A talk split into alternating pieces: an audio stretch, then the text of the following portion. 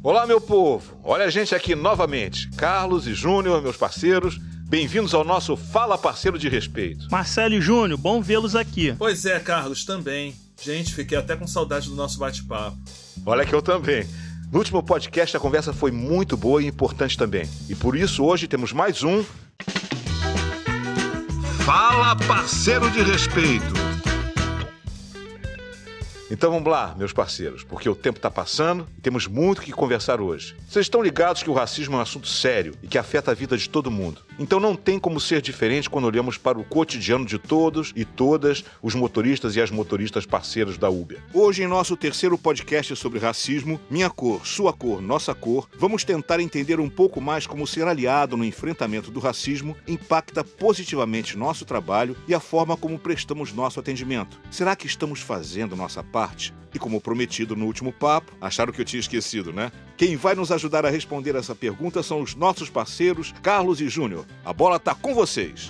Marcelo, tu pega pesado, hein, rapaz? Tinha pergunta mais fácil, não? Tô brincando. Esse papo é sério e importante. Olha, como comentei com vocês, eu já passei por muita situação complicada mesmo. E mesmo sabendo que era racismo, foi difícil acreditar ou até assumir que eu estava vivendo aquilo. Sabe aquela coisa que falamos no outro dia? É tão natural que fica sempre uma dúvida? Outro dia eu estava na rua com meu filho e tinha um grupo de moças andando na nossa direção. Aí elas atravessaram a rua. Poxa, na hora eu e meu filho nos olhamos. Será que foi racismo? Será que somos malucos? Por isso eu acho que é importante ter uma posição sobre isso. Não dá para achar natural. Eu estou tentando no meu dia a dia, no meu trabalho, quando estou dirigindo e com meus parceiros, mostrar que temos que enfrentar isso. Só que vou te dizer, Marcelo, não sei você, mas eu muitas vezes não sei o que fazer. Fico até achando que eu precisava aprender mais, mas não sei nem por onde começar. Só para você entender, estava dirigindo outro dia e quando peguei uma corrida de noite, vi que era um rapaz negro. Na hora, eu mesmo que sou negro, me veio na cabeça: poxa, será que estou correndo risco? temos que mudar muita coisa mesmo, para dentro e para fora. Pois é, Carlos, não é fácil mesmo. Enfrentar o racismo é algo que tem que ser feito todos os dias e por todo mundo. Outro dia peguei um motorista parceiro da Uber na porta do meu dentista. Na hora ele me perguntou se eu trabalhava de segurança no prédio. Eu disse que não e perguntei por que, que ele achou isso.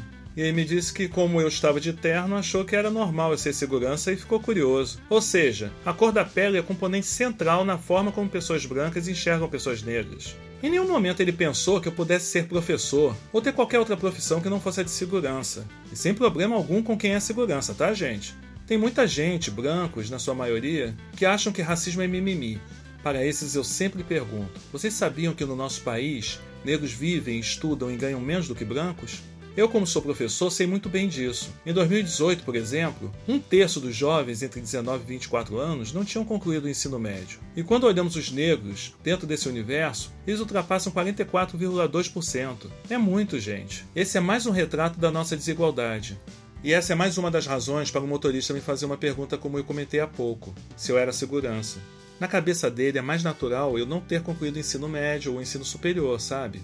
Eu ser segurança é mais natural para ele. Mas não dá para uma pessoa me perguntar isso, eu me senti muito desrespeitado. E isso é só um dos muitos exemplos que eu poderia te dar de que racismo não é mimimi. Júnior, olha, já escutei isso de muitos amigos e amigas. Como é natural as pessoas tirarem conclusões sobre elas por conta da cor da pele.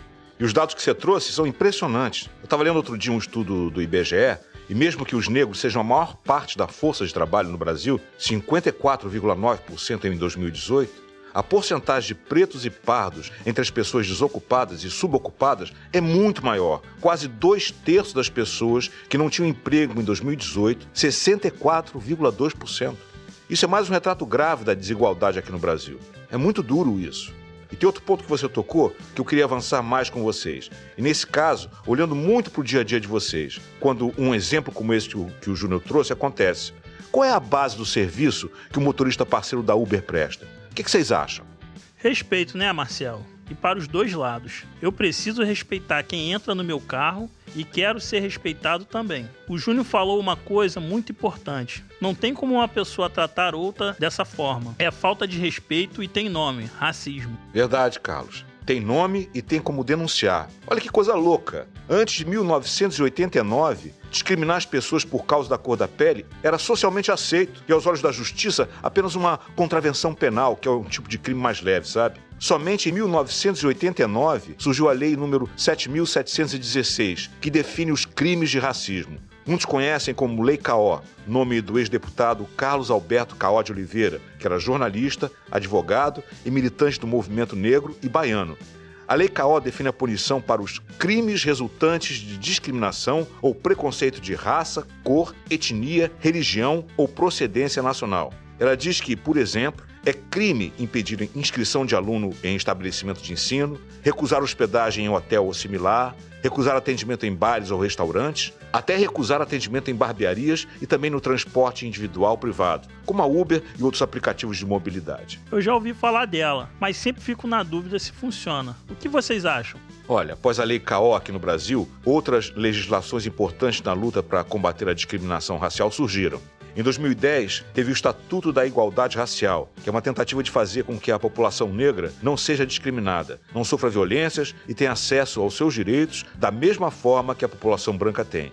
Em 2012 veio outra mudança, com a criação das cotas raciais, que reserva uma quantidade de vagas em universidades federais para negros e indígenas proporcional ao número de negros e indígenas na unidade da federação em que a instituição está instalada. Só para vocês terem uma ideia, logo depois da criação da lei de cotas, entre 2012 e 2015, o número de vagas reservadas aos afrodescendentes passou de 140.303 para 247.950 para muitas pessoas que estudam esse tema, a Lei KO é uma das mais importantes, Carlos. Mas eles também apontam que muito precisa ser feito. Então, quando denunciamos uma situação de racismo, essa denúncia vira um dado e, com ele, juntando todos, é possível para o pessoal que trabalha com isso buscar as melhores maneiras de enfrentar o racismo. E lembrem, dentro do aplicativo da Uber, dá para denunciar qualquer situação de discriminação que tanto o usuário ou a usuária, como o motorista ou a motorista, tenha sofrido além das próprias delegacias espalhadas por todas as cidades, né? Exatamente, Marcelo. Quanto mais informação produzimos sobre como o racismo afeta nosso dia a dia, melhores são as chances de achar caminhos para mudar essa realidade.